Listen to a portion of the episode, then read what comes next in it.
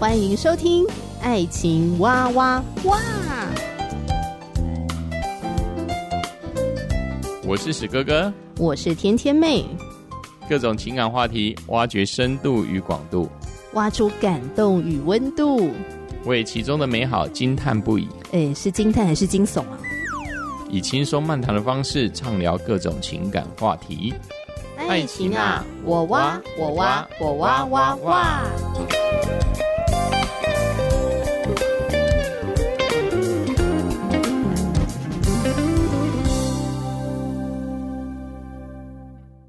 嗨，亲爱的听众朋友，平安，我是天天妹。今天非常的开心，来到了 Melissa 的家。Hello，Melissa。嗨，天天妹好，大家好，我是 Melissa。今天要继续来分享你的情感的经历。那主要呢，要聊到婚姻的部分。嗯，我们上一集在访问 Melissa 的时候呢，讲到的是在结婚前嘛，嗯，好，那时候还单身的时候，遇到了一些若有似无的感情。嗯，但是因着你的感情观是那种你需要很清楚的，嗯，也。是很有界限的，要确定关系的，不要模糊不清的，嗯、所以你会当机立断的把它斩掉。对，好，直到遇见了你的先生，嗯、你发现哇，他跟你以前遇到的男人都不一样哎。他非常的积极跟你确认关系。对，然后确定关系 之后呢，嗯、也很积极说，那我们就公开吧，是，就赶快公开，好，让大家知道这样子。嗯、然后甚至呢还说，Melissa，我们要以结婚为前提来谈恋爱。开始谈恋爱之后呢，你们就也很积极的跟双方的家长来互动。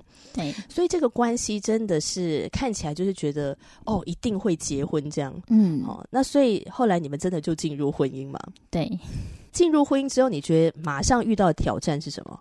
挑战呢、啊，就是我们婚前的那一些讨论过的事情啊，先生都说好，没问题。可是等到婚后实际的生活，他都变成不 OK 了，变成不 OK 了。对，因为先生都说有吗？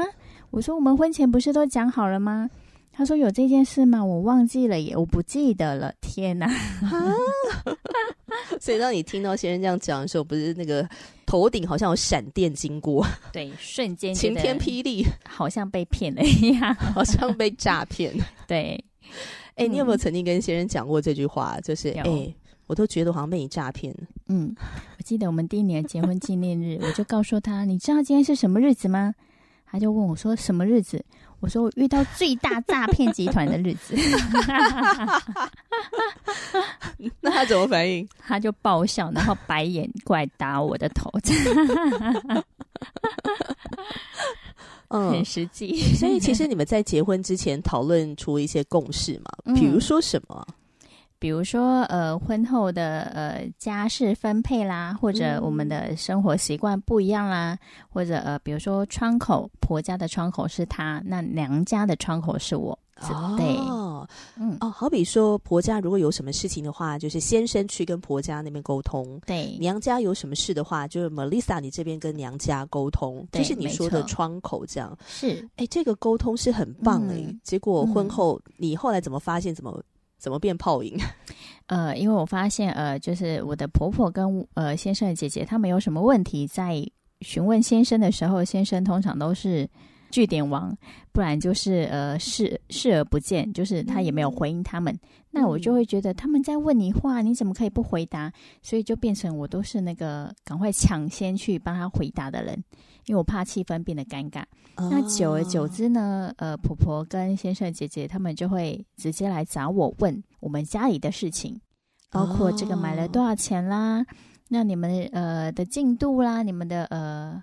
你说的进度是什么呀？可能你们的，你说生小孩的进度啊，不是，还是什么啊？你们的生活的一些琐事啦，哦、对对对，或者你们的婚纱照等等一些事情的进度，哦、对，什么时候要去蜜月旅行啊？去哪里呀、啊？嗯、等等的这些进度，对对，对对对，所以就会直接很习惯性就来问你了，对，然后就直接跳过先生，没错。可能他们觉得说，反正儿子呢就是一个蚌壳，他 的嘴巴就紧的跟蚌壳一样，我也敲不出来，得不到我要的答案，好吧？嗯、那我就直接跳过他，直接问媳妇儿。嗯、是，所以你就变那个窗口了。对，刚开始觉得，哎，我好像，嗯，因为主动回应这些事情，跟他们关系变得比较紧密，嗯、但后来发现事实不然。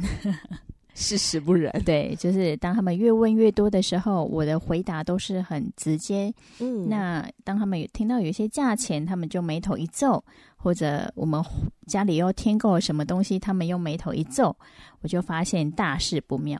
哦，对，你好像要承担这个，要跟他们解释啊，对，哦，这些的压力，嗯，然后要承担一种他们的不认同，嗯，他们的不一样的眼光等等，这些压力好像本来应该是先生要承担的，对，那怎么都落到这个媳妇的头上呢？对，变成是你要去承担这个压力，嗯，嗯，那面对先生，因为我想婚姻，呃，虽然不是两个人的事，也是两家人的事，但最重要的关系，其实你跟先生的。关系对，嗯，这个家才会稳固嘛，哈。对，那你觉得进入婚姻之后，你跟先生除了遇到你刚刚提到的很多婚前的共识，好像化为泡影之外，嗯，你觉得在婚姻当中，你跟先生最大的差异是什么？我觉得是两边呃家人的那个界限差异，文化界限差异。对，呃，先生他这边的呃家人，他们关系是比较紧密的，嗯，所以他们的界限可能比较没有那么清楚。那我们娘家呃跟家人的关系，我们是很清楚，就是我们是各自独立的。那我们的界限也非常的清楚，就是你的就是你的，我的就是我的。哎，Melissa，我要去你房间哦，然后都不用讲，嗯、直接进去，这会在你们家发生吗？嗯，我们都是呃跟姐姐是在同一个房间，所以这个是还好。但是我们要借用东西的时候，一一定会告知，我可以用你的东西吗？这个可以借我吗？对，嗯、我一定会知道哦，他拿走我什么东西，或者他会经过我的同意才拿走这个东西。嗯，所以跟先生结婚之后，你发现，哎，这个家庭跟我们家差好多哦。对，没错。他们的紧密是怎么样呈现出来的？嗯、他们就会呃很直接的进来我们家里。嗯，对，东西但呃婆家他们也都会觉得哦，我们楼下什么都有，你们缺什么？都可以下来拿，他们是这样一个态度。嗯、那我觉得他可能觉得，呃，他们是这样的态度对我们，所以我们也应该是这样态度对他们。哦，你说他们可能会有这样的一个期待，对，就觉得啊，你应该也可以跟我们一样吧？嗯、对，但是我就觉得很不习惯，因为我会觉得我的东西就是我的，嗯、你的还是你的。这个界限的差异带来了什么家庭问题啊？嗯，比如说像婚后有一次，呃，我在洗澡，那先生出来。当我洗完澡出来的时候，先生就很开心的跟我说：“老婆，我送你一个礼物。”那我就很惊讶，你送我什么礼物？嗯、因为我是不喜欢惊喜的人，你要事先 告诉我你要给我什么东西，要不然变惊吓。对，真的。那他就一直不讲，然后我就一直逼问他：“你到底送我什么东西？”这样。他后来才说：“好了，我送你一台扫地机器人。”等一下，这边有点戳到我的地雷。嗯、什么叫做送你？嗯、好像扫地是太太的事哦。哦，对，是。好，对。然后他就说：“我送了一台扫地机器人，你以后就不用这么辛苦扫地了。”那我当下就觉得你花了多少钱？他说：“没有多少啊，嗯、那就是看购物台买的嘛。”那我就看了一下价钱，哦，几千块这样。嗯、那我当下其实也觉得好像有一点。不必要花这个钱，但是因为先生他很热情的要送你这个东西，所以我就想说，我不要泼他冷水，我就嗯好，谢谢你这样，嗯，那过几天呢，这个东西就寄来了。那因为我们都不在家嘛，就寄到楼下婆家，嗯，那婆家就代收了。晚上回来吃晚饭的时候呢，因为呃先生姐姐也都会回来吃饭。那那个购物台寄的东西，他就会在箱子上面秀内容物是什么。嗯，对。那我不知道他的姐姐怎么会做这个举动。他回来，他就看了一下那个内容物，他马上就拿了他的手机上网查了那个价钱。嗯，然后当我们回家吃饭的时候，他就问我：“扫个地很难吗？为什么要买扫地机器人？那一台要一万多块。”哎呀，我的妈！不是说几千块吗？对，那 所以那你当场不是傻眼？对，我就傻眼，我也愣住，他们怎么会这样？而且是先生送我的，不是我买的。对呀、啊，那他没有搞清楚事情的那个真相，他就直接对着你质问，而且他质问的起手式竟然是扫个地很难吗？对，我应该回答他很难。对，对啊，我的手会烂掉之类的。没有啦，开玩笑。然后我们就，我就愣住，因为我就想说，那个事事情的来由不是你想的这样，但是他觉得是我花钱买，嗯，我也忘记我当下到底有没有解释，但是那一次感觉不是很舒服，嗯，对，这是第一次的事件，对，然后后来还有之后，呃，我们要楼上要买冷气机，好了，对，嗯，那我们其实中意的是 A，你说的楼上是指啊，因为婆家在楼下，对，对，哦，哇，所以你们真的生活会很紧密耶，因为楼上楼下这样子，嗯，对，我们住在婆家的楼上这样。对，嗯，那我们楼上要添购一台冷气机，然后这这台冷气机，呃，我们研究了很久，我们就决定找那个省电、最省电的 A 牌冷气。然后婆家他们是比较喜欢 B 牌的冷气，对，那我们就也顺着他们的喜好，我们也去比较了 B 牌，两个条件差不多的情况之下，差了几百块，我们的 A 牌比较贵，嗯，几百块。但是我们的省电比 B 牌还要省电，等于说长久来讲，我们的 A 牌冷气机会比较省电，在电费上会比较省。婆婆就问啦：“那你们为什么不买 B 牌呢？”我就跟她解释了这个原因。听完之后，她还是说：“对呀，那为什么不买 B 牌呢？”嗯，然后我又再解释了一次，他又鬼打墙：“对呀，那为什么不买 B 牌呢？” 然后这这 这个怎么办呢？这个我的。我的我已经不知道该怎么办了，那我就看看旁边默默吃饭的先生，然后我心里其实我已经快要有点没有耐性了。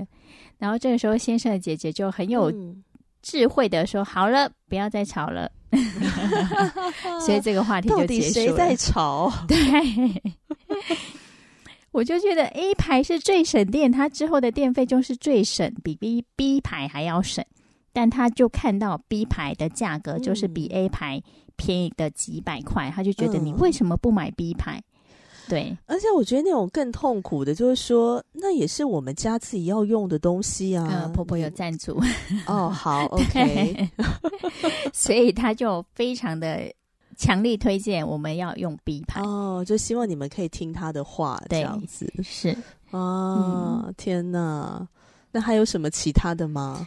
在楼上吃饭好了，那个时候可能楼下冷气比较耗电。那夏天到了嘛，总是要开冷气吃饭。那婆婆煮完饭就会把饭菜端上来楼上我们家，那大家就一起到楼上来吃饭。那每次端上来的时候，那个饭锅拿上来就会忘记拿饭匙。那我就说哦，楼上有，好，那就楼上的饭匙就拿去用了。我记得楼上好像有两三只的饭匙。那每次用一用呢，就拿下去了，就洗一洗，就没有上来。就这样一次两次之后，有一天呢，他又拿饭锅上来，一样又没有饭匙。嗯、这个时候呢，我也找不到我们家的饭匙了，因为都没有了。然后我就，他们就说：“哎，你没有饭匙吗？”我说：“对啊，楼上没有。”然后说：“哇，楼上没有，楼下好几只，我拿给你。”然后这个时候我就回他说：“ 因为楼上的饭食都拿到楼下去了。” 哎，我觉得这对 Melissa 来说真的是一个很大的挑战呢、欸，非常真的超大挑战呢、啊。因为你们家庭的文化就是要很有界限的，对、嗯，各自独立。你要用什么的话，要先跟我借，借完之后要准确的归还，对，而不是一种好像很模糊的，对。但是他们家就是拿来拿去，然后也就没有拿上来了。所以我刚刚检查了一下，我们家还是没有半只的饭吃，还是在楼下。所以。哎、欸，我觉得我们现在聊这个事情，你可以这样子笑出来啊，对，是一种好像气笑，还是 好像也是有无奈，无奈。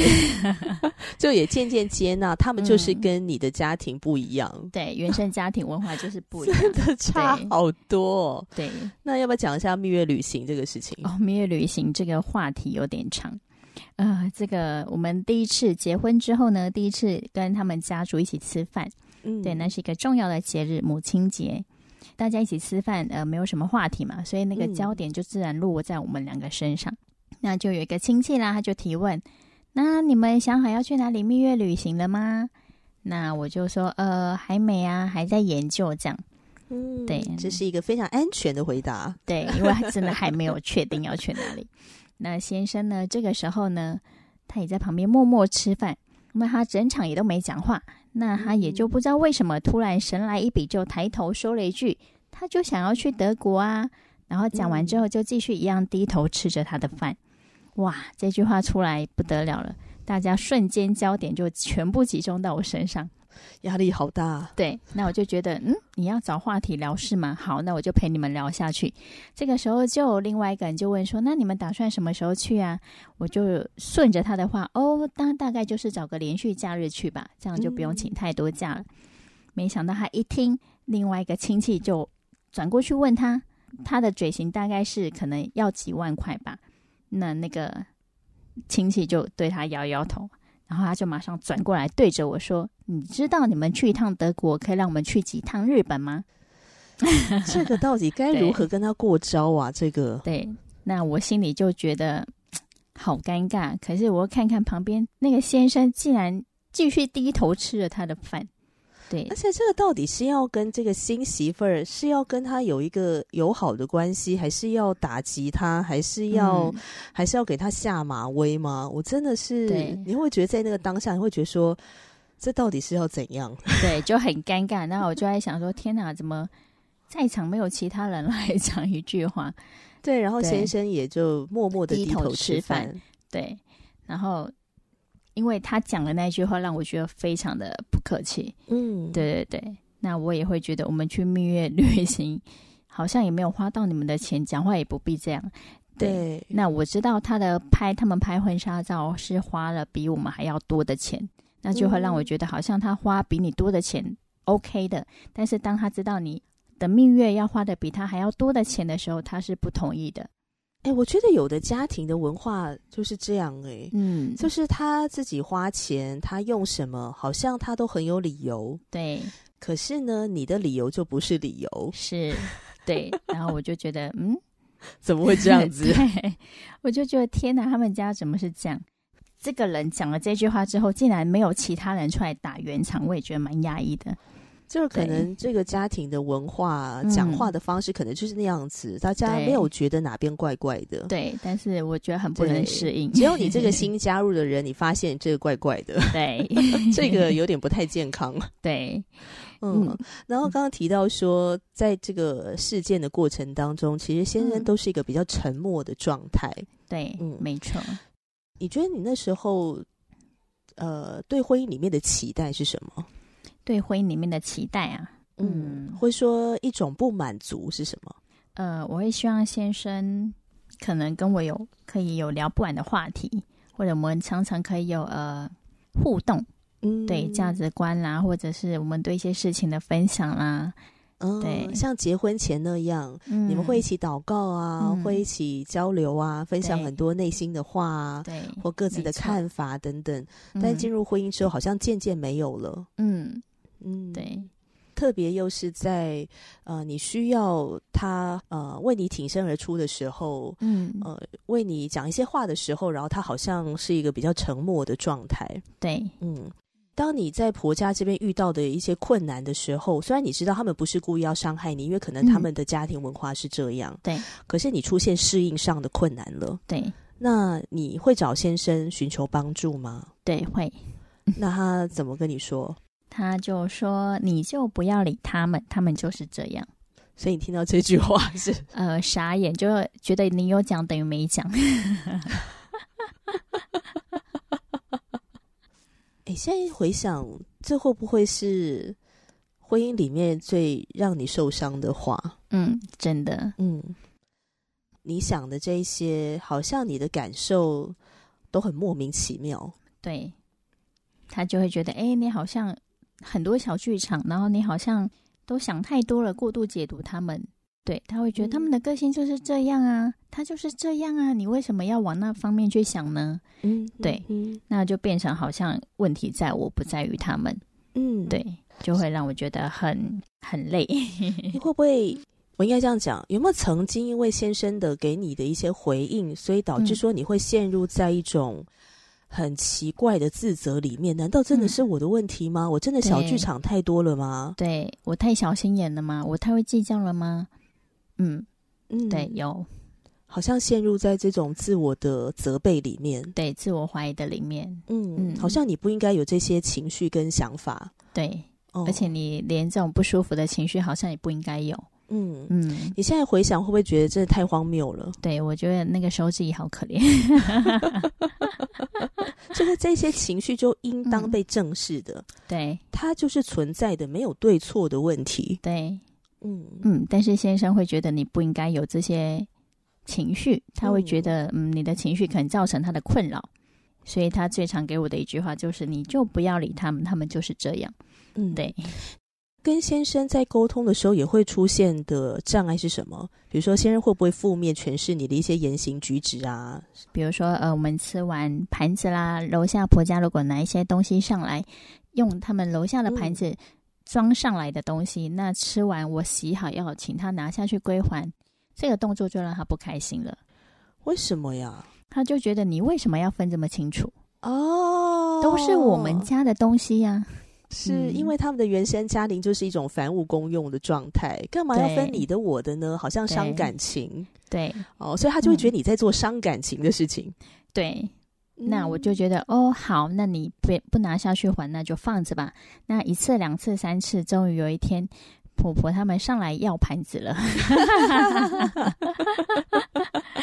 所以他是跟先生要还是跟他就说：“哎，楼下的盘子没有拿下去，我上来拿。”对，所以他就来找我们要盘子，所以你会不会觉得也 就是也很好笑？对，就觉得楼下还是楼下的东西，我们就是楼上的东西，还是要分清楚。对，对，所以你有没有觉得很奇妙？不愿意分清楚这个界限，可是其实明明有这个需要，是对、嗯，但是他们好像不太想承认这个需要，呃。对，我也觉得很纳闷，不知道。嗯，你你有没有跟先生讨论过这个事情？就其实，呃，界限是很健康的啊，是一件很好的事情。嗯，但为什么你好像有一点拒绝承认这个界限的需求？嗯，对耶，我们没有讨论过。但是，呃，刚开始我们刚。搬就是刚搬进来，家里有许多东西要添购的时候，嗯，我记得婆婆最常说的一句话啊：“你要买什么，楼下都有，不用买。嗯，你要买之前先问看看楼下有没有。”对，他就很怕我们多花钱。可是我想要讲的是，他楼下有的东西不见得是适合我们用的。对对，所以我还是会想要买我用的习惯的东西。但是因为他这样几次。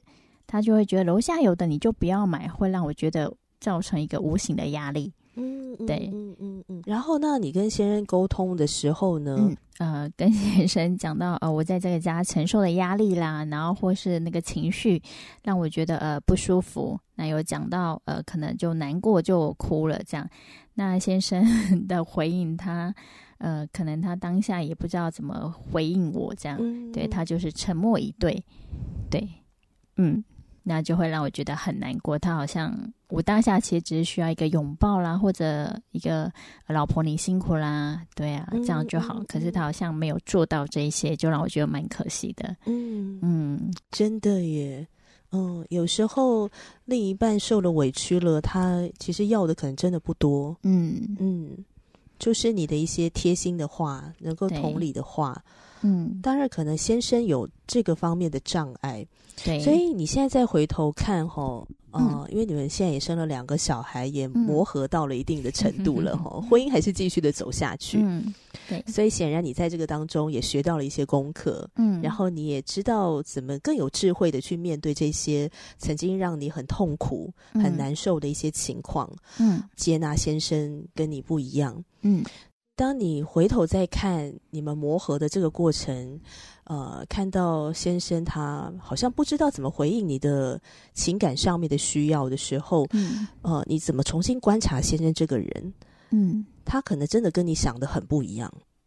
这个不在 rundown 上面。哦哦哦，怎么观察这个人？对，呃，我就在祷告里面寻求主啊，你怎么？赐给我这样一个弟兄，嗯，对，我就觉得天哪，你怎么对我这么残忍？残忍，真的哦，就是很真实的感受啊，就是、很揪心。然后你也会觉得，嗯、对啊，我有做什么不好的事情？为什么要这样对我？是我祷告的不够清楚吗？对。但是几次祷告下来，就让我想到当初呃，我们寻求祷告的时候，嗯，呃，我们确定要进入交往关系的里面，嗯、我记得我在祷告中，我有感受到上帝好像在告诉我，先生是一个很需要爱的人，很需要被爱的人。嗯，对，那这个是我最印象深刻。我就回想到，呃，其实他也是一个缺乏爱的人。那也许就是在这个原生家庭的里面，呃，也许他们的互动方式，那我就想到先生他是一个很需要被肯定的。所以他可能不善言辞的表达，那他就是以行动来表示他对你的爱，这样。嗯嗯，对，包括接送上下班啦，然后或者是娘家有什么需要，他都是第一个挺身而出。哦，义不容辞。对，然后就让我觉得、嗯、啊，其实这样也就够了啦。那些呃什么拥抱啦，那些呃可能辛苦啦，那些没有，那就也。就就、嗯、就不奢求了，这样。嗯嗯，对对对。你刚刚提到说、嗯、那个结婚前的寻求祷告，嗯，上帝好像给你一个启示，嗯，那种启示，我觉得像是一种开启吧，哦，嗯、一个一个新的眼光的开启，让你认识一下你的先生，看到一下，嗯、看到他的生命的一些状态。对，你说上帝好像先让你知道，嗯呃，先生可能是一个。缺乏爱的人，对，他需要被肯定。嗯，所以当你进入婚姻之后的这几年，哎，你们结婚几年了？我们结婚应该要满第七年喽，今年、哦、第七年了哈、哦。所以这个七年的这个过程，嗯，你观察先生跟他的原生家庭的互动怎么样？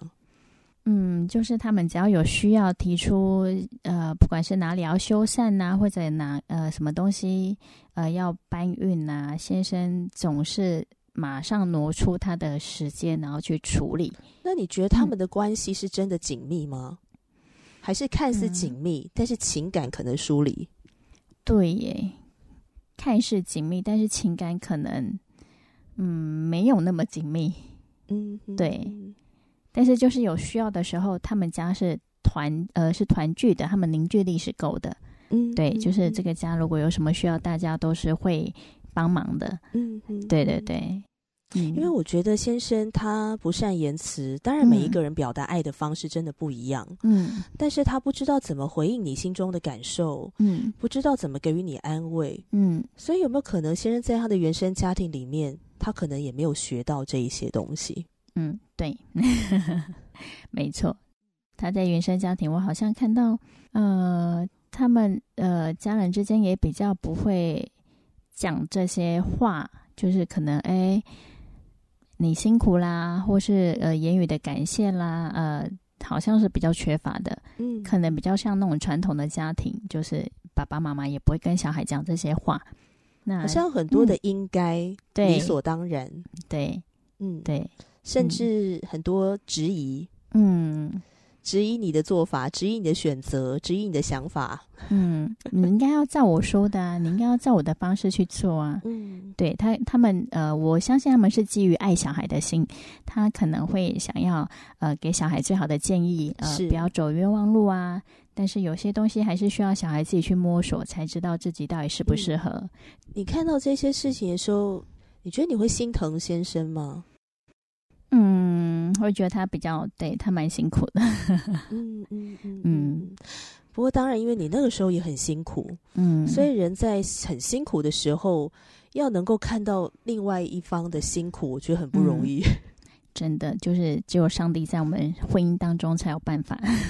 真的，真的才会看见说，其实对方也很辛苦，嗯，只是我们承担的压力可能不太一样，嗯，没错，界限这么的不一样，怎么能够接纳，嗯、然后让这个婚姻继续走下去呢？下一次邀请 Melissa 继续跟我们分享了，嗯、今天谢谢你，谢谢。